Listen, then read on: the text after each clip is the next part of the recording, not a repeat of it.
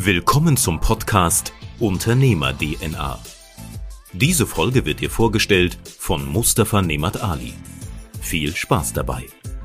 Vorab noch etwas in eigener Sache. Diesen Podcast gibt es nur, weil bestimmte unternehmerische Skills immer mehr nach außen getragen werden sollen. Das Ziel dabei ist es, so viele Menschen wie möglich zu erreichen. Tue uns und auch dir einen riesigen Gefallen und teile diese Folge mit Freunden und Bekannten. Somit kannst du auf bestimmte Skills aufmerksam machen und änderst unmittelbar dein Umfeld. Liebe Zuschauer, liebe Zuhörer, online und offline, herzlich willkommen zu der zweiten Veranstaltungsreihe von Startup Meets Mittelstand. Heutiges Thema ist das Thema Energie und die Gäste muss ich nicht nochmal nennen, die werden sich auch gleich nochmal selbst vorstellen. Ich würde euch einfach bitten, ähm, vor allem die Leute, die jetzt offline dabei sind, die Fragen einfach innerlich zu sammeln, vielleicht eine Notiz auf dem Handy zu schreiben und im Nachgang werde ich dann mit dem Mikrofon einmal rumgehen, dass ich die Fragen dann einmal sammle und dann können wir darauf antworten. Wir würden vielleicht klassisch, wie es ja Startups gut kennen, mit dem Elevator Pitch einmal anfangen einfach mal kurz vorstellen, wer seid ihr, was macht ihr, welches Unternehmen verbirgt sich dahinter, dass sich jeder auch einmal kurz ein Bild machen kann und vor allem die Zuhörer euch richtig einordnen. Tobias, fang doch einfach mal an. Dankeschön.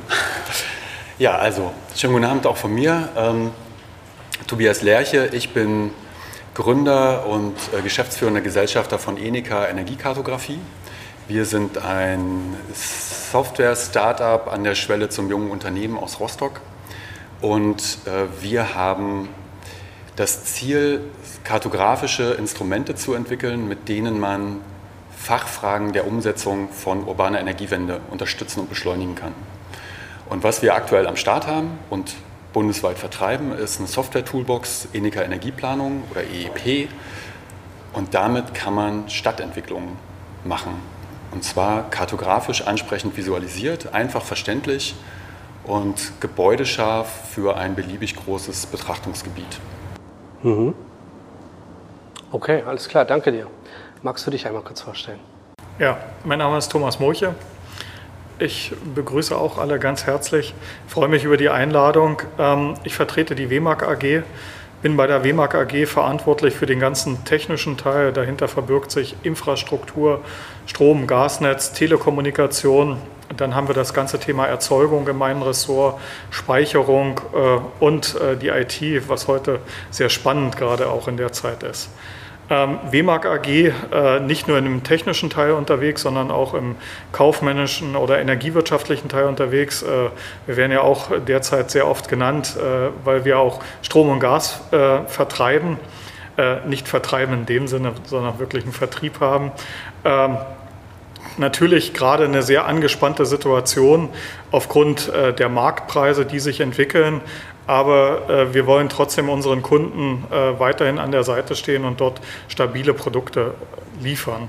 Äh, neben, der, äh, neben Strom und Gas auch Telekommunikation, ganz neue Internetprodukte in der Fläche äh, ist ein weiteres Geschäftsfeld. Und dann sind es noch viele kleine Einzelfirmen, die sich äh, drumherum tummeln in unserer Gruppe, ob das Energiesparmaßnahmen sind, also Energiesparzentrale, ob das Elektrohandwerk ist, äh, dort sind wir auch unterwegs. Ähm, oder ähm, äh, energiewirtschaftliche Abrechnung. Dort haben wir in Lanko unsere Tochter sitzen. Also sehr breites Feld, aber wirklich auf das Thema Energie spezialisiert. Sehr spannend, okay. Ich glaube, ähm, das ist wahrscheinlich noch nicht ganz zusammengefasst, was alles so abgebildet wird. Ähm, ihr, wie viele Mitarbeiter habt ihr aktuell? Wir haben aktuell 700, äh, 704 Mitarbeiter, Tendenz steigend aufgrund der vielen Aufgaben, die auf uns zukommen. Okay. Ja, gehen wir vielleicht in die Tendenz mal gleich rein zum Thema Digitalisierung und Energiewende. Was ähm, bedeutet das akut für euch in der, in der Unternehmung? Welche Einflüsse nehmt ihr aktuell wahr? Tobias, vielleicht fängst du mal einfach an. Mm, ja, mit einem kleinen Schulterklopfer startend ähm, nehme ich gerade aktuell wahr, dass äh, die Entwicklung der letzten, ja, fast schon drei Jahre, kann man eigentlich sagen, mhm. ähm, tatsächlich zu so einer Booster führen, auf den wir lange gewartet haben. Ich vermute, ihr bei der WMAG habt auch teilweise äh, Jahre gehabt, wo ihr ähm, so ein bisschen auf die Gesamtgesellschaft guckt und euch äh, gesagt habt, das könnte jetzt aber schneller gehen. Ähm, also mit Fridays for Future hat alles angefangen. Also es gibt erstmal eine Tendenz vom nicht nur man könnte mal hin zum Wollen. Das finde ich erstmal grundsätzlich wichtig und das ist tatsächlich äh, seit der letzten Bundestagswahl auch nochmal besser geworden, dass wir überhaupt ein Klima haben, wo man sagt, das ist ein Thema und wir gehen das an. Und dann ist das Zweite, und da passt unser Startup recht gut rein, Digitalisierung. Also wenn wir jetzt massiv in der Fläche die Themen angehen wollen, einsparen, Effizienz erhöhen und so weiter, dann funktioniert das aus unserer Sicht nur mit Digitalisierung. Also jetzt klug zu schauen, wo kann man mit welchen Informationen die effizient, also die, die effektreichsten Projekte identifizieren. Und die müssen nämlich als erstes umgesetzt werden. Also jetzt klug. Das ist vor allen Dingen eine Chance, smart vor, vorzugehen. Wenn du das ähm, gerade so beschreibst, ohne zu tief ins Detail zu gehen, was ist denn da der größte Hebel in der Digitalisierung? Also der Hebel, den wir ansetzen und auch anbieten, ist der, also wir können halt begrenzte Ressourcen skalieren. Mhm. Es gibt zum Beispiel eine begrenzte Anzahl von Energieberatern oder Planern oder Ingenieuren und Netzberatern. Ähm, wenn man sich anguckt, was zum Beispiel Stadtplaner, ähm, die ne, im Bereich einer Kommune, einer Stadt, wo, womit die ihre Zeit verbringen, dann ist es 80 Prozent eigentlich Organisation oder den einzelnen Akteuren und Ämtern hinterherlaufen, Daten organisieren, irgendwie zusammensammeln. Und 20 Prozent verbringen sie dann damit eigentlich einen Prozess zu organisieren und Ergebnisse herbeizuführen. Und es müsste aber eigentlich genau umgekehrt sein. Und das kann man halt mit klugen digitalen Tools abbilden. Also was wir abnehmen können, ist dieses ganze Gerenne und dieser ganze Aufwand, sich zu Anfang überhaupt erstmal eine Arbeitsumgebung zu verschaffen, damit die richtigen Leute die richtigen Entscheidungen treffen können. Ja, super smart, cool. Wie sieht es bei euch aus? Also wenn man guckt auf die Herausforderungen, im Grunde genommen mal wenn man in die Vergangenheit schaut, äh, muss man mehrere äh, Jahre sich angucken. Also die, der Grundstein ist eigentlich für unsere aktuellen Herausforderungen 2000 so gelegt worden mit dem Stromeinspeisegesetz. Ähm, dort haben wir gesagt, wir wollen den Wandel auf erneuerbare Energien. Und das hat sehr, sehr lange gebraucht, dass das zündet in Deutschland. Ein Booster hat es bekommen mit dem Pariser Abkommen, wo man gesagt hat, man möchte klimaneutral werden oder zumindest die, die Gradzahl stoppen. Und genau das, was du sagst, im Grunde genommen mit der neuen Regierung ist eigentlich dann nochmal die nächste, äh, nächste Welle losgetreten worden. Also die Herausforderung, Klimaneutralität zu erreichen 2045 und das dann auch ganz konkret zu verbriefen. Also nicht nur ein Bekenntnis, sondern auch zu, niederzuschreiben. Und das hat dann nicht nur der, der Bund gemacht, das hat auch das Land gemacht. Das Land hat sogar noch eine Schippe draufgelegt und hat hat gesagt, 2035 äh, möchten wir klimaneu oder möchten wir unsere äh, Versorgung durch erneuerbare Energien machen. Das heißt, äh, eigentlich eine Chance für alle die, die auf, genau auf dieses Pferd gesetzt haben, genau die, die das voranbringen wollen, unter anderem auch die WEMAG. Ähm, was wir, äh, und der zweite oder der dritte Booster war jetzt im Grunde genommen nochmal die Herausforderung, die äh, Krise in der Ukraine oder der Angriffskrieg, äh, wie wir das auch darstellen wollen und die Verknappung von Energie, äh, also äh, ganz konkret von Gas. Und das sind momentan natürlich extreme Herausforderungen, weil das total zu Verwerfungen am Markt führt, zu Energiepreissteigerungen, die, die wir so nicht nachvollziehen. Also wir können sie schon nachvollziehen, aber wir können sie kaum noch erklären. Dann kommt, wenn man sich auf den Markt umguckt, auch noch in Frankreich eine derzeit äh, nicht Stilllegung, sondern ähm, eine Nichtvorhandensein von Kraftwerksreserven. Ähm, dort äh, sind 15 Kernkraftwerke nicht in Betrieb. Das führt auch nochmal zu deutlichen Preissteigerungen, gerade im europäischen Markt. Und das wirkt dann alles auf die Kunden ein. Und das, die Diskussion erleben wir ja um Strompreisbremse, um Gaspreisreduzierung. Äh, und das ist aktuell etwas, was uns wirklich tagtäglich beschäftigt. Wie werden Entlastungspakete aussehen, aber auch, was teilen wir unseren Kunden mit. Die positive Seite aber nochmal herausgestellt, dass wir uns klar committed haben, also sowohl Land als auch Bund. Wir wollen Erneuerbare und da liegt eigentlich die Herausforderung, äh, denn das müssen wir so schnell wie möglich machen. Heute haben wir Genehmigungszeiten von 8 bis 13 Jahren. Äh, das reicht nicht. Äh, also wenn wir schneller sein wollen, dann müssen wir innerhalb von einem Jahr Genehmigung haben. Danke für den Input. Äh, Digitalisierung würde helfen, denn äh, ich kann das gerne mal beispielhaft beschreiben. So ein äh, Genehmigungspaket hat äh, einen Umzugskarton, also so diese Maße, und der ist voll mit Papier. Hm. Und den bekommen die Genehmigungsbehörden. So. Äh, und da hilft natürlich Digitalisierung und würde das auch ein Stück weit äh, entlasten und schneller machen. Und da müssen wir, wenn wir diesen Trend fortsetzen wollen, genau hinkommen. Eine Botschaft möchte ich aber noch senden. Die Erneuerbaren werden nicht am Ende des Allheilmittels sein. Wir brauchen einen guten Energiemix. Und das ist eigentlich auch eine Forderung Richtung Bundesregierung und Landesregierung, der, der sowohl aus Erneuerbaren besteht, aber auch als, aus anderen alternativen Energieträgern, damit wir eine sichere Versorgung äh, gewährleisten können.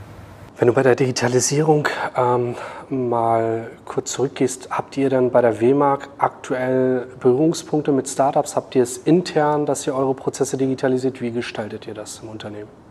Ja, also wir haben seit den letzten äh, drei, vier Jahren sehr intensive Kontakte mit Startups unterschiedlicher Art und Weise. Jetzt wird es ein bisschen technisch. Äh, äh, man richtet ja so ein Netz aus und dort muss man eine Netzberechnung durchführen und dort haben wir uns mit einem Startup zusammengetan. Kommt, äh, ist entstanden in der Uni Aachen, leider nicht hier in der Region, aber äh, die Jungs waren schneller, glaube ich. Und äh, die rechnen, äh, helfen uns automatisiert äh, das Netz zu berechnen und was verbirgt sich dahinter. Viele Kunden haben ja heute ein Anliegen und wollen eine PV-Anlage aufs Dach bringen. Und da soll heute gar kein Mitarbeiter mehr im Hintergrund oder im Backup rechnen. Das soll die Maschine tun. Und er gibt ganz normal auf der Internetseite sein Anliegen ein, sagt, ich möchte 30 kW einspeisen, dann wird das genau in das Programm überspielt und äh, das Programm gibt in Sekundenschnelle die Antwort und äh, sagt dem Kunden, geht oder geht nicht. Mhm. Und das ist eine unheimliche Erleichterung im Prozess. Und äh, das haben wir mit den Kollegen gemacht und äh, ist eine sehr gute Sache. Wir arbeiten dann noch mit einem Startup aktuell aus äh, Raum Rostock zusammen, wo wir uns über das Thema PV und Windenergieanlagen, äh, Flächennutzung auseinandersetzen. Und das sind sehr interessante Informationen, weil wir zum einen erfahren, wo können sich PV- und Windanlagen errichten und zum anderen, wo sind mögliche Flächen, äh, was man wiederum den Kunden tun kann. Also Digitalisierung hilft enorm. Glaube ich. Ja. Ja, sehr spannend. Ihr seid schon ein bisschen eingetaucht in die aktuelle Situation. Entlassungspakete, es wird nochmal diskutiert, Atomstrom ja, nein. Ähm, sind tatsächlich schwierige Zeiten aktuell, wenn ihr diese Impulse für euch nochmal seht im Unternehmen, ist es ja immer so, dass bestimmte Dinge ja auch dazu führen, dass eventuell Schritte, Prozesse vielleicht ein bisschen zügiger gehen. Habt ihr da vielleicht eine Erwartung, dass man dadurch Dinge beschleunigen kann in den Prozessen, in den Regularien? Mm, also ich würde gerne noch mal äh, kurz bestätigen, was du gerade gesagt hast, wo da Potenziale von, von Digitalisierung sind. Ähm, wir machen nicht Genehmigung, aber wir unterstützen ja Planung. Also wir, kommen, wir unterstützen aber mit, dem, mit den gleichen Mehrwerten, die wir jetzt gerade gehört haben, vorne überhaupt erstmal, dass Entscheider an den Punkt kommen, dass sie sagen, äh, aha, wir haben verstanden, wo unsere Potenziale liegen und wir sind jetzt bereit, zum Beispiel richtungsweisende Entscheidungen zu fällen, äh, Fernwärmesatzungen anzupassen oder ein Quartierskonzept mhm. aufzustellen oder Standortentscheidungen für ein Kraftwerk zum Beispiel zu, zu, äh, zu unterschreiben. Und dann kommen ja Player wie ihr ins Spiel und ihr dürft euch dann mit Genehmigungen rumplagen, bevor ihr das dann bauen dürft. Aber all das lässt sich immer erstmal maßgeblich beschleunigen, wenn man guckt, wo wird eigentlich Zeit organisatorisch vertrödelt und das kann man digitalisieren. Und das kann man sogar noch weiter unterstützen, indem man sagt, okay, was ist eigentlich immer wieder der, die gleiche Fragestellung? Und da gibt es wirklich noch extrem viel Luft, ähm, um effektiver und effizienter zu sein.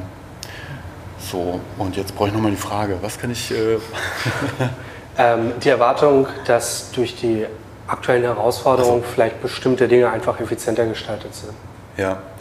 Naja, ob sie sozusagen effizienter werden, das weiß ich nicht, aber sie werden erstmal effektiver. Also alleine, dass ähm, Gesetze angepasst, angepasst wurden, das ist in meinem Bereich äh, ganz wichtig, und da teilweise ja nur einzelne Wörter aus, äh, ausgetauscht wurden, so, ne, aus, aus kann-Entscheidungen wurden Soll-Entscheidungen zum Beispiel. Das ähm, sind teilweise Game Changer, weil dann komplett eine Maschinerie anders läuft, die dann nicht mehr sagt, oh, ich könnte vielleicht, sondern ich müsste. Und ähm, ja, für uns ist Maß tatsächlich erstmal das ganz wichtige gesetzliche Grundlagen, denn erst wenn zum Beispiel das Einbeziehen von Energieaspekten in die Stadtplanung und Stadtentwicklung, also nicht nur Verkehr oder wo wird gewohnt, wo ist Industrie, sondern auch, wie sollen sich einzelne Stadtwerke mit Energie versorgen. Wenn das Pflicht geworden ist, dann macht es die Masse. Und wir haben 10.800 Kommunen in Deutschland. Das heißt, wir müssen 10.800 Mal in Deutschland sogenannte Energiepläne oder Wärmepläne erstellen. Und das wird erst in der Masse passieren, wenn es gesetzliche Pflichtaufgabe ist. Und da gibt es ähm, jetzt sehr erfreuliche Entwicklungen, die erst in den Bundesländern tatsächlich stattgefunden haben. Und jetzt wird, zumindest ist das der Kurs, es wahrscheinlich im Herbstpaket der Bundesregierung da auch nochmal eine Unterstützung geben. Mhm. Und damit, ja, wie gesagt, ähm, das hilft halt für Effektivität, dass überhaupt erstmal ein Prozess anfängt. Und dann, und dann gucken wir mal. Ähm, und dann gibt es aber auch viele Akteure, die da eigentlich schon äh, in Abachtstellung stehen und die eigentlich loslegen wollen. Ja, ich weiß nicht, wie es bei euch ist. Mhm. Also es wird sehr viel Positives auf den Weg gebracht. Also neben dem, was derzeit sehr negativ äh, hochkommt, natürlich die Energiepreissteigerung. Wenn man sich anschaut, ähm, ich glaube, in, äh, muss es vielleicht ein bisschen trennen. In der Geschwindigkeit, in der derzeit Gesetze gemacht werden, glaube ich, haben wir das noch nie erlebt, in de, zumindest in dem Energieumfeld, das muss man schon sagen. Dass da Fehler passieren, ich glaube, das ist auch ganz normal. Jetzt will ich niemanden in Schutz nehmen, aber äh, wenn ich das persönlich zu verantworten hätte, dann würde es mir so gehen. Also irgendwann ist die Kapazität auch erschöpft. Aber wenn man sich das anguckt, welche Forderungen ja jetzt kommen durch diese äh, Ziele, die wir uns gesetzt haben, dann haben wir, sprechen wir über kommunale äh, Wärmeversorgung, so, also kommunale äh, Fern, äh, Fernwärmenetze beziehungsweise kommunale Wärmeplanung heißt das ganz genau. Das heißt, Kommunen werden aufgefordert oder Gemeinden sich damit auseinanderzusetzen, wie kann ich mich regenerativ oder in einer Kombination damit äh, zukünftig versorgen. Und ich glaube, das sind genau die richtigen Anreize, die gesetzt sind und die sollten auch verpflichtend werden. Also wir sehen es in Baden-Württemberg, dort ist ein Klimaschutzgesetz in Kraft getreten. Jetzt kann man sich streiten, ist das handwerklich alles richtig oder nicht richtig. Aber das Ziel ist richtig, dass man sagt, jeder soll eine PV-Anlage haben wir wollen eine kommunale Wärmenetzplanung für die Gemeinden haben, wollen dort eine Versorgung haben. Und äh, genau das äh, versucht man jetzt hier auch in äh, Mecklenburg-Vorpommern. Jetzt muss ich überlegen, ich glaube Ende Juli, Juni war, die, war der Auftakt äh, zum Klimaschutzgesetz. Und genau das ist der richtige Weg, das da auch nochmal zu verankern und dann sowohl über Energieeinsparmaßnahmen auf der einen Seite zu sprechen, den Kunden mit zu befragen, was richtig ist und auf der anderen Seite aber ein Stück weit auch gesetzliche Vorgaben zu machen. Und das Umdenken findet eigentlich aktuell statt. Also ich habe jetzt so jede Woche drei, vier Gespräche mit kommunalen Vertretern, die sich eigentlich darauf einstellen und sagen, da kommt etwas, da haben wir eine Chance äh, für unsere Bürger und Bürgerinnen vor Ort etwas zu gestalten. Ja, super. Ähm, wir befinden uns ja in Mecklenburg-Vorpommern und interessant ist ja natürlich, was man hier in der Region für Potenziale hat, die man nutzen kann. Ähm, ich weiß nicht, ob ihr da Vergleichswerte vielleicht auch zu anderen Bundesländern habt. Vielleicht mal einfach äh, gefragt, welche Punkte seht ihr vielleicht in Mecklenburg-Vorpommern, die man noch gezielt ausbauen kann? Und wie stehen wir im Trend vielleicht zu den Nachbarbundesländern? Möchtest du vielleicht anfangen? Also ich kann gern anfangen. Ähm ich glaube, wir haben hier eine sehr große Chance. Ähm, ich fange mal mit dem an, was Anfang dieses Jahres passiert ist. Also da hat sich Herr Schwerin um äh, den Standort von Intel beworben. Ähm, das war ein ziemlich großer Kunde und wenn man das sieht, 1600 MW, ähm, da hätte Schwerin allein, ich weiß nicht, zigfach reingepasst. Also äh, 16-fach äh, oder 20-fach. Also das hätte schon was ganz anderes gemacht. Aber genau das ist der richtige Weg. Äh, wir haben grüne Energie, wir haben Digitalisierung auf den Weg gebracht und genau das sind Punkte, äh, die heute Firmen an sich ziehen. Äh, das muss nicht der qualmende Schornstein sein, den wir hier versuchen herzubekommen. Aber wir haben hier viel Fläche, wir haben Potenzial zur Versorgung und genau das sind die Kriterien, die heute Firmen abfragen in einem Gespräch Anfang August diesen Jahres war das genau die Frage, Herr Moche, können wir von Ihnen Grünstrom äh, beziehen? So. Und das können wir darstellen, in jeder Facette, wie er es haben möchte, der Kunde. Und genau da sollten wir gezielt losgehen. Und äh, wie gesagt, das muss nicht gleich Intel sein, aber ich glaube, da sind genug Industrieanfragen derzeit im Markt, wo Schwerin, Umgebung oder fassen wir es aufs Land, Mecklenburg-Vorpommern, auf jeden Fall eine Chance hat, hier was zu entwickeln. Und das sollten wir fördern und da sollten wir genau vorgehen auch. Und äh, auch vielleicht auch mal mit einer Unterstützungsleistung. Und das äh, kann Mecklenburg-Vorpommern schon nach vorn bringen. Ja,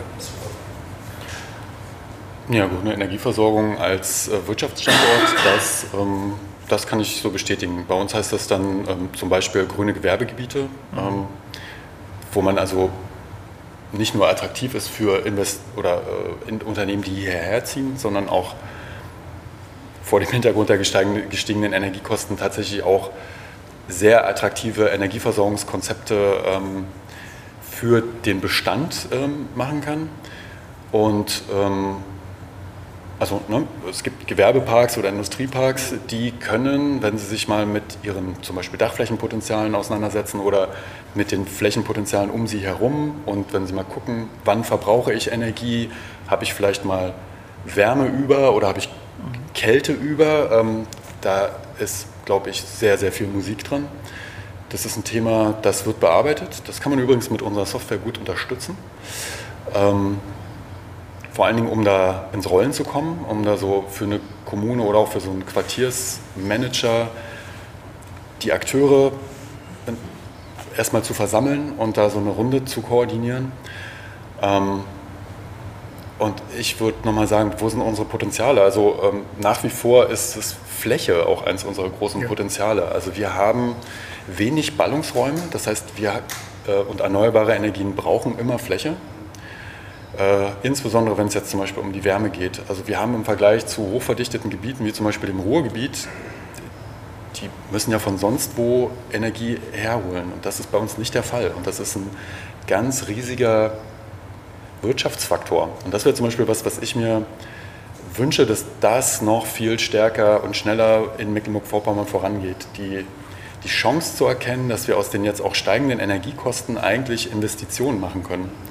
Dass wir, äh, dass es nicht etwas ist, was man Jahr für Jahr irgendwie einem Energieversorger gibt und der gibt es vielleicht ins Ausland, sondern jetzt gezielt gerne auch mit regionalen und regional sehr aktiven Unternehmen wie der WMAG, kleiner Werbeblock, aber es ist zu Recht. Dafür sitzen ähm, wir heute übrigens genau, hier. Das ist sozusagen, ähm, und das bleibt ja dann auch in der Region und das kommt wieder zurück. Also ganz riesen, eine ganz riesen Chance und äh, da sind wir auf einem guten Weg, aber da geht auch noch viel mehr.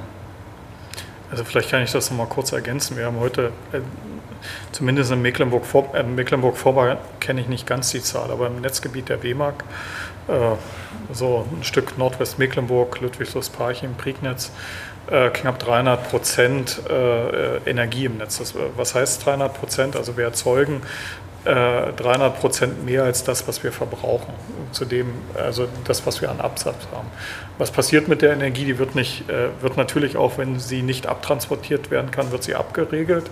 Aber in den meisten Fällen geht sie in Richtung Süden, Norden, Westen, je nachdem, wo, wie der physikalische Fluss ist. Also Energie ist heute schon ausreichend hier.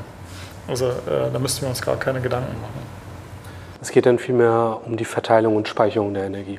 Es geht um äh, Verteilung, Speicherung von Energie. Dort äh, werden wir Konzepte brauchen und damit werden wir uns auseinandersetzen. Aber wie gesagt, ein schlichter Kunde äh, hilft dann auch. Äh, das, dann speichern wir, speichern wir es nicht, dann verbrauchen wir es gleich vor. Klar. Ja, sehr schön. Dann würde ich äh, sagen, kommen wir vielleicht zu den Fragen, auf die wir nochmal eingehen können. Ähm, ja, falls ihr Fragen habt, schießt gerne los, dann komme ich einmal rum. Ansonsten habe ich hier auch noch Fragen die schon da sind. Elisa macht den ersten Step. Dazu nehme ich auch mein Mikro ab. Äh, Tobias, äh, ich glaube, ich habe es noch nicht so ganz verinnerlicht. Wenn ich Stadtplanerin bin, was, wobei helft ihr mir jetzt ganz konkret in meiner Arbeit? Was, wann nutze ich Annika?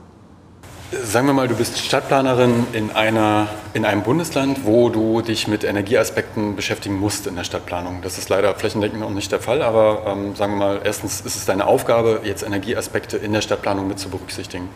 Dann bedeutet das, ähm, du musst mit vielen verschiedenen Ämtern in deiner Verwaltung kommunizieren, so wie man jetzt zum Beispiel ne, bei einem Parkraumkonzept oder Stadthafenerweiterung in Rostock und so weiter, da sind ganz viele verschiedene Ämter mit drin die haben alle ihre eigenen Wirkungsbereiche und alle ihre eigenen Vorstellungen und sind alle mehr oder weniger ähm, fit im Thema Energie.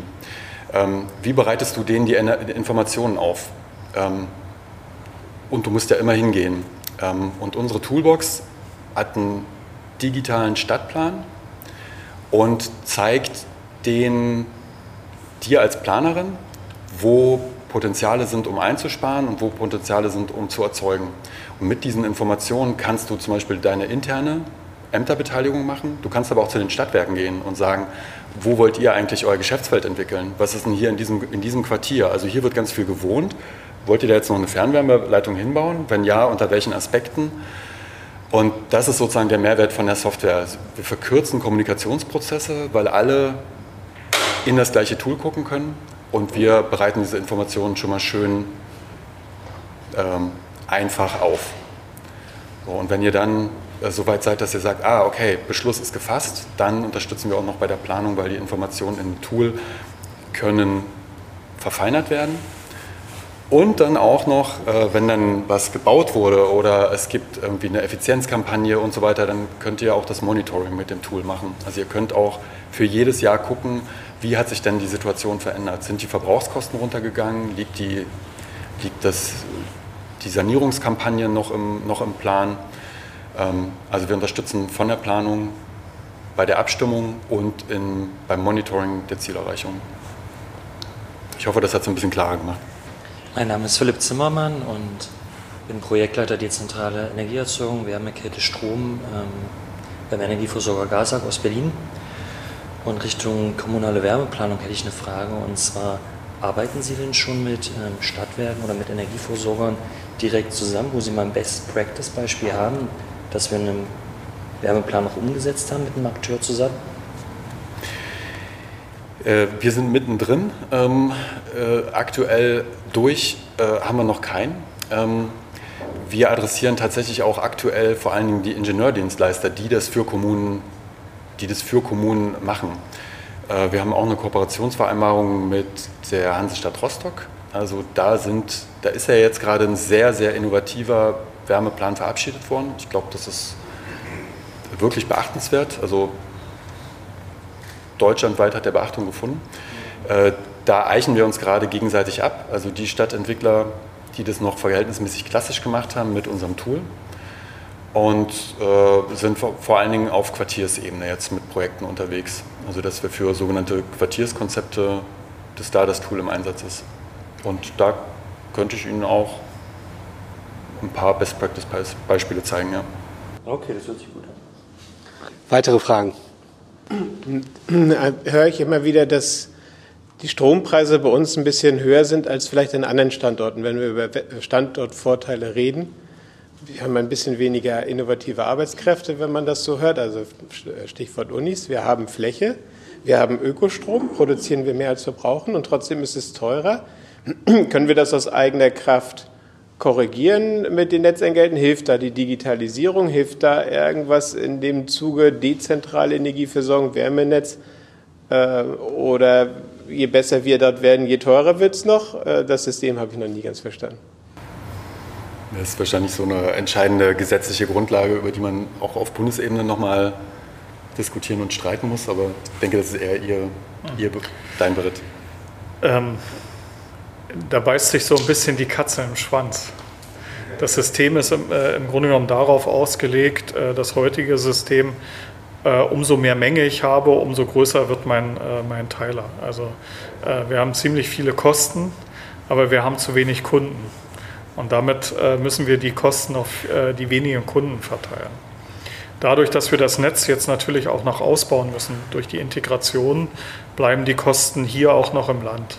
Jetzt kann man sagen, das ist ja eine Benachteiligung, das ist auch richtig so, äh, weil es erstmal regional hier anfällt. Was wir gerade tun und was auch das Land letztes Jahr getan hat, was aber durch die aktuelle Krisensituation total ins Hintertreffen gekommen ist, das sich damit befasst hat, wie kann man diese Kosten, die hier entstehen, durch den Ausbau der Erneuerbaren deutschlandweit umgelegt werden.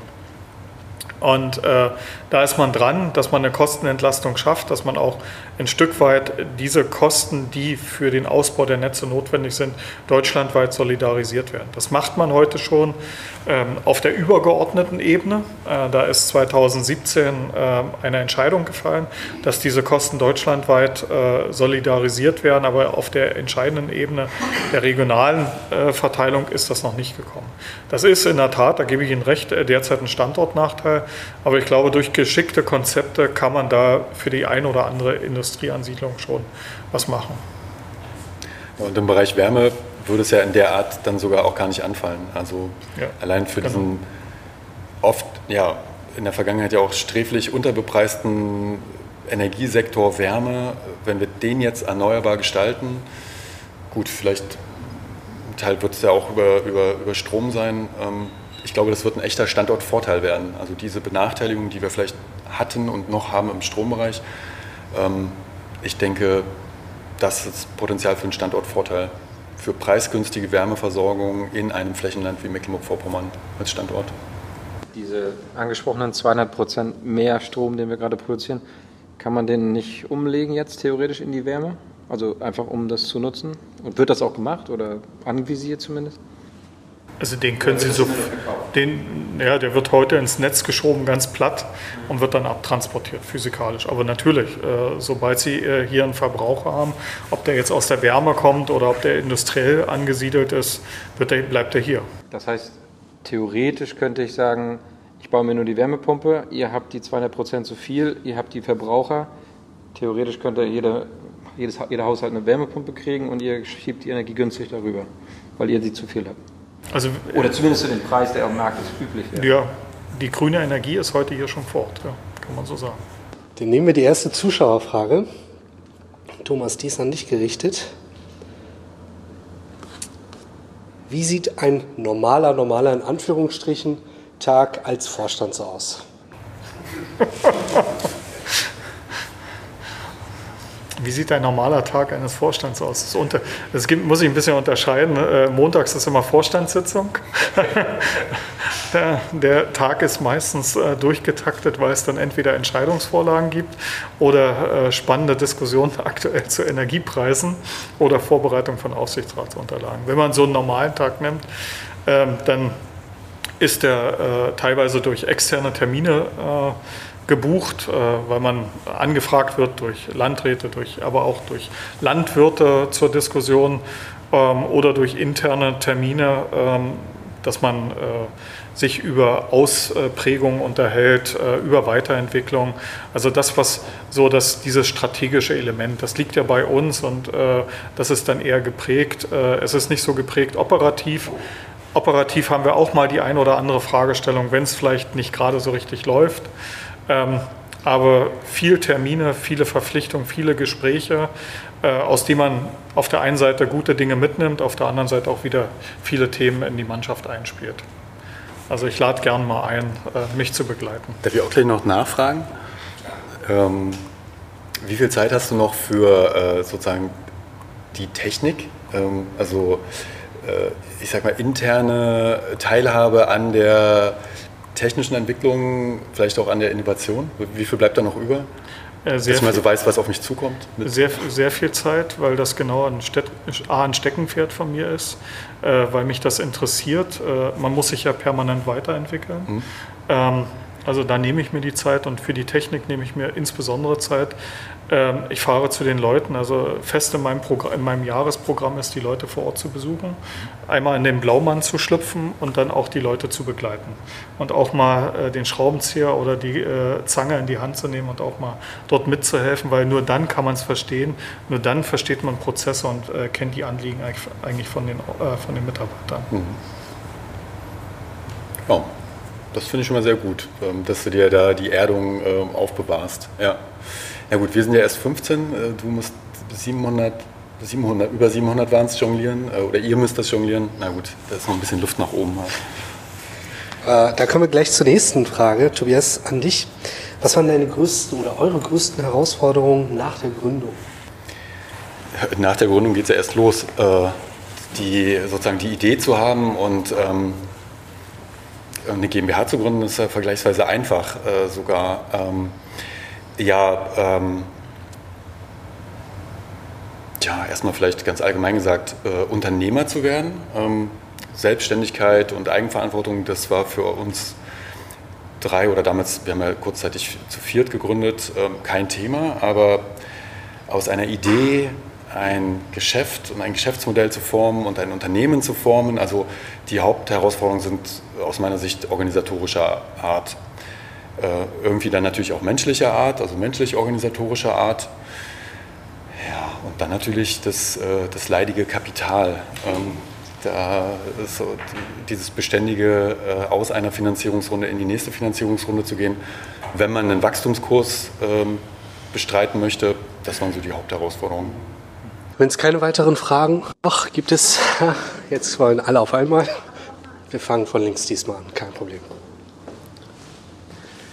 Thomas, ich habe noch eine Frage und zwar Thema Elektromobilität ist hier in Schwerin ja auch ein Thema. Bei uns Mitglied ist auch Herr Eisenberg vom Nahverkehr Schwerin. Die sind ja ziemlich fortschrittlich, was das angeht. E-Busse, dazu gehört natürlich auch Ladeinfrastruktur, Ladeinfrastruktursäulen. Gibt es da irgendein Programm von der WMAG, vielleicht dann mit der Stadt, wie wir das hier noch weiter ausbauen können? Ich weiß nicht, wie viel es jetzt in der Stadt gibt, aber es gibt ja auf jeden Fall noch Luft nach oben. Also Ladeinfrastruktur ist momentan absolut gefragt. Es gab jetzt einen Knick im privaten Bereich, äh, weil die KfW-Förderung ausgelaufen ist, aber trotzdem ist es ununterbrochen ein, Markt, äh, der zunehmend äh, kommt. Wir haben in der Stadt 20 Ladesäulen äh, ausgebaut. Äh, das war ein Programm, was die Stadt sich auferlegt hat, aber in der Tat, da ist Luft nach oben. Äh, soweit ich weiß, soll das jetzt weiter ausgebaut werden. Was hier Schwerin betrifft, da gibt es die nächste Runde. Da werden wir uns auch dran beteiligen. Aber wir äh, bauen auch im ganzen Land aus. Aber wenn man heute schaut, ich habe jetzt nicht die genaue Zahl äh, dabei, aber ich glaube irgendwie so um die 200 äh, Ladepunkte, die wir ausgebaut haben. Wir haben auch betrieblich viel umgestellt. Also das ist ein Thema, was zunehmend kommt. Und was man auch noch äh, damit erlebt, das vielleicht auch noch erwähnt, die Ladeinfrastruktur motiviert die Leute darüber nachzudenken, dann zu sagen, ich baue mir eine PV-Anlage aufs Dach und ich baue mir einen Speicher äh, noch dazu. Also das ist eine sehr, äh, also es ist eine Kombination, die jetzt seit einem Jahr auftritt und die Leute können sich eigentlich bei uns in der Abteilung überhaupt nicht mehr retten vor Anfragen. Also Thema kommt und äh, wir bauen für äh, jegliche Anfragen das, was kommt, sowohl äh, im, äh, das Thema Ladeinfrastruktur auf, als auch gleich, äh, wir bringen den Handwerker dann auch noch mit, äh, so dass es dann auch umgesetzt werden kann. Und wie lange sind da die Wartezeiten aktuell? Momentan, also wenn es die normale äh, Wallbox ist, dann äh, ist es äh, normale Lieferzeit. Ich weiß jetzt nicht, dann sind es vier, drei, vier, fünf Wochen. Ja. was das Problem ist, ist der Speicher momentan, also mhm. und PV-Module, wenn es in diese Kombination geht. Ich brauche auch noch einen Wechselrichter, also falls sich da noch was äh, machen lässt. Zack, da haben wir schon das erste Geschäft. Ja, also ich würde mal fragen, ähm, die WMAG oder wer auch immer, äh, rechnet ihr immer in Effizienz in Kilowattstunden? Weil für mich als Außenstehender oder vielleicht auch, bin ich auch naiv, ähm, für mich ist eine Kilowattstunde, die von der Sonne oder vom Wind kommt, nicht die gleiche wie aus Gas oder sonst woher. Ähm, muss man die gegenüberstellen ständig oder kann man nicht einfach sagen, also wenn ich ich sag mal Thema E-Fuels oder speichern oder nicht speichern oder was weiß ich wie transportieren.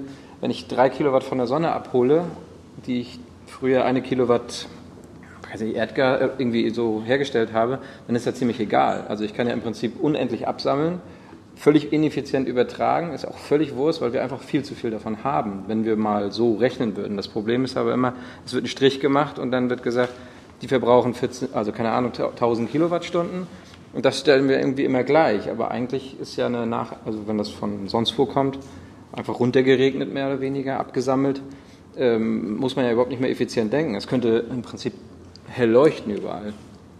Die ganze Zeit, dauerhaft, wenn das vernünftig gemacht würde. Ja, die Frage ist ja, die dahinter steht, sind die Entstehungskosten. Also ähm, was äh, benötige ich, um die äh, PV-Anlage zu refinanzieren oder die Windenergie? Ja, das meine ich. Also wenn man jetzt im ja. Prinzip sagt, es ist ja im Prinzip egal, so wie jetzt Corona, 1,5 Billionen, keine Ahnung, wir hauen das jetzt raus, wir müssen das irgendwie überleben. Theoretisch, und da gibt es ja das Wort Freiheitsenergie, theoretisch braucht man ja nur sagen, ja gut, wir hauen jetzt nochmal 2 Billionen da irgendwie rein, dass das gerade gerückt wird und danach ist das Ding hier für 30 Jahre auf dem Level und das zahlen wir ab und fertig. Und dann hat hier jeder für 5 Euro seine Flatrate. Also ich sag's mal. 2014 hatten wir schon mal die äh, äh Idee PV für alle und dann kostet der Strom 0 Cent. Ja. Äh, das wäre dann aber eine Milliarden, also eine mehrfache Milliardeninvestition, ja, ja, die wir tun müssten. Ja, dann wenn man das aber, ich sag mal, als Land angeht, vielleicht auch die Bundeswehr dazu zählt und sagt, ich habe 160.000 Monteure, die mir helfen können, mit Sachverstand untermauern und man macht das richtig als nationales Ding so auf und ist dann auf einmal Vorreiter ganz vorne, Ja, gut, ob man es dann immer noch äh, wirtschaftlich betreiben müsste, könnte man vielleicht sagen, komm, wir machen das als ein Staatskonzern oder so. Das geht vielleicht jetzt nicht, ich will jetzt nicht Sozialismus einführen, aber bei der Energie und Wasser, das sind so Sachen, das sind so Sachen, die halte ich manchmal vielleicht für, muss man da mitspielen mit dem ganzen Wahnsinn. Also über die, den Weg dahin, ähm, ich würde jetzt nicht jeden deiner Vorschläge würde ich jetzt anders bewerten, aber ich finde, der Grundgedanke ist erstmal richtig. Ähm, zu erkennen mit, aha, diese Energie ist dort, wir können sie gewinnen und bereitstellen und äh, ne, sie verursacht keine geopolitischen Schwierigkeiten, sie, lässt, sie gefährdet nicht unser Klima, sie gefährdet demzufolge auch nicht unseren wirtschaftlichen, äh, unsere wirtschaftliche Zukunft, soziale Zukunft etc. etc. Und es rechnet sich auch noch. Also diese Geisteshaltung das ist ja jetzt erstmal begrüßenswert. Ähm, da geht auch immer noch mehr, aber tatsächlich äh, muss man, glaube ich, so sagen, die, die Welt ist da seit Februar schon eine andere. Ich habe die Hoffnung, dass wir im Kopf bei den Chancen bleiben und sozusagen jetzt nicht bei, bei den Sorgen und bei den Nöten und bei den Ängsten, was jetzt die, Kosten, die aktuellen unmittelbaren Kosten angeht. Das wird nochmal ein ganz wichtiges Ding, aber ich würde dir auf jeden Fall 100% zustimmen, dass man sagt, das ist doch eine, also was für ein krassere Energieversorgung kann es denn eigentlich geben, sozusagen als eigentlich aus dem Überfluss zu schöpfen? Ja, und ich sehe jetzt im Prinzip in dem nächsten Gesetz, was verabschiedet wird, ja schon wieder eine Gefahr. Da will ich das irgendwie deckeln pro Person oder wie auch immer im Verbrauch und dann wird es teurer, weil theoretisch, wenn sie dann da ist und das Gesetz, hoffentlich ist es nur temporär wegen der äh, Gaskrise, dann habe ich sie auf einmal alle gedeckelt und alle halten sich so zurück, obwohl es theoretisch Fortschritt geben könnte im Sinne von, ja, Energie ohne Ende ist egal, die Wirtschaft kann laufen, Glas wird hergestellt ohne Ende und so weiter. Ja gut, es muss ich ja auch erst noch installiert werden. Ja, ich, ja, ich, ich glaube, ich, ich würde äh, äh, die Themen trennen. Das eine ist derzeit, dass wir möglicherweise Energiemangel haben, aufgrund äh, der Haltung, die wir derzeit äh, oder aufgrund der Beschlüsse, die wir derzeit haben, dass wir sagen, wir wollen nicht mehr Gas äh, exportieren, äh, importieren. Und wir haben damit möglicherweise eine Mangellage und halten dazu an, um zu sparen. Ähm, das hat nichts damit mit der Idee zu tun, zu sagen, wie bauen wir unsere äh, Energieversorgung der Zukunft auf. Ich glaube, äh, das müssen wir voneinander trennen. Die Idee und äh, die Grundhaltung, die ist super, die eingetreten ist. Dass wir sagen, Erneuerbare können ein Stück weit uns unabhängig machen. Ich möchte nur ein, zwei Tropfen Wasser in diesen Wein gießen. Nachts leuchtet die Sonne nicht. Und wir brauchen, und, und das fordere ich immer wieder ein, ein kluges System, was uns sowohl Tag und Nacht äh, die Versorgung sichert. Denn wir merken, Energie ist ein wichtiges Gut und es kommt nicht nur aus der Steckdose. Ähm, es muss gestaltet werden. Und da bin ich immer dabei zu sagen, lasst uns zusammen überlegen, wie kann dieses Element Wind und Sonne auf der einen Seite und auf der anderen Seite vielleicht ein Stück Wasserstoff, aber vielleicht auch ein anderer Brennstoff helfen, dass wir eine durchgängige Versorgung haben. Und darum, und wenn wir das alles kombinieren, ich glaube, dann haben wir in den nächsten 5, 6, 7, 8, 9, 10 Jahren genug zu tun, um äh, da auf den richtigen Weg zu kommen. Aber dazu brauchen wir diese positive Einstellung und dazu brauchen wir die Gesetze. Das könnte bedeuten, tagsüber dürft ihr verbrauchen, nachts nicht so viel? Könnte man das so etwas einführen? Ich sage mal, so eine Art Nachtschichtmodus in Deutschland? Nein, also Wind äh, weht zum Beispiel auch ja. nachts und Wind habe ich genug. Und wenn ich auf Offshore gehe und die Pläne sind ja überhaupt nicht verkehrt, dann habe ich da Benutzungsstunden mittlerweile zwischen 4.000 bis 5.000 Stunden. Also 8.546 Stunden haben wir im Jahr. Also da sieht man schon, da kann man vieles machen. Und das ist einfach die Gestaltungsfrage, die wir jetzt einnehmen müssen. Wie bauen wir dieses System auf? Aber rechnerisch würde es reichen, Ostsee, Nordsee gut zu belegen, kommen wir klar. Das weiß ich nicht. Da muss ich heute passen. Kommen wir zur nächsten Frage. Ähm, das Spannende bei dem Format finde ich ja, dass äh, im besten Falle zwei Player auf einer Couch heute sitzen, äh, aus der gleichen Branche. Ähm, und wir wollen ja eigentlich, dass ihr entweder miteinander kooperiert oder voneinander lernt. Deswegen, Tobias, äh, die W-Mark sitzt neben dir. Was wünschst du dir? Habt ihr euch da schon mal was abgeguckt? Ähm, deine Chance? Und genauso andersrum, äh, ist Enika schon mal ein Begriff gewesen? Oder wenn nicht, jetzt wo du äh, es kennengelernt hast, was könnte das potenziell für die WMAG bedeuten? Ja, da fange ich doch mal an. Ähm, tatsächlich ist ja ähm, in, äh, also das, was äh, zu, zu, der Gründungsidee und dann auch zur Kernidee von Enica äh, geführt hat, äh, eine Projektarbeit gewesen. Ein Projekt, das ich geschrieben und betreut habe. Und da war, äh, waren schon Mitarbeiter von der WMAG mit drin.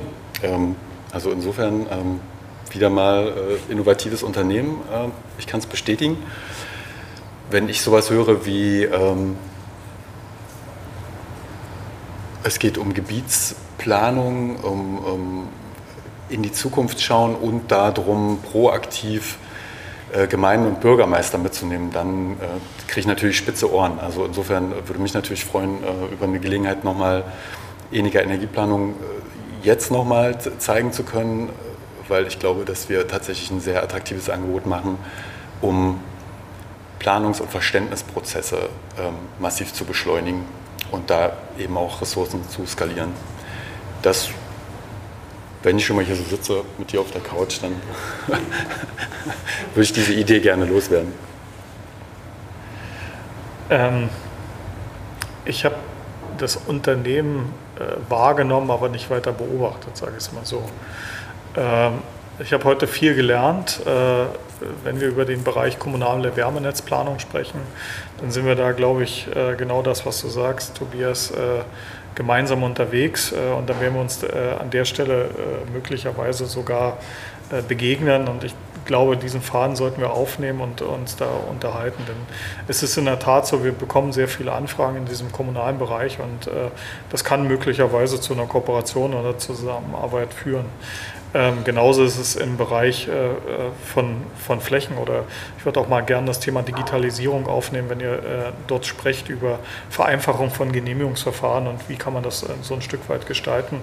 Also auch das ist ein, ja, ein großer Beritt bei uns, denn man muss so ein bisschen in, im Hinterkopf haben, wir werden so im Jahr zwischen 200 bis 300 Millionen die nächsten Jahre investieren. Äh, und das heißt, wir brauchen eine, Menge an Genehmigungen, äh, Genehmigungsverfahren werden wir haben. Und äh, alles, was wir am Papier sparen können, das nehmen wir gern dort und sind auch gern bereit, da auf die Behörden zuzugehen. Und wenn man da was zusammen machen kann, dann gern. Bei Digitalisierung geht auch immer noch was, ja, das stimmt. Ja, wenn es keine weiteren Fragen gibt, war das, glaube ich, ein gelungener Abschluss. Und dann würde ich sagen, beenden wir die offizielle Session und starten in die kleineren Gespräche. Danke für eure Aufmerksamkeit, danke für eure Zeit. Ja, danke für die Einladung. Wenn dir dieser Podcast gefallen hat, dann vernetz dich auf Instagram, Facebook oder LinkedIn mit Mustafa Nemat Ali. Folge dem Podcast, um keine weitere Folge zu verpassen und hinterlasse gern eine 5-Sterne-Bewertung auf iTunes, damit wir noch mehr Menschen erreichen können.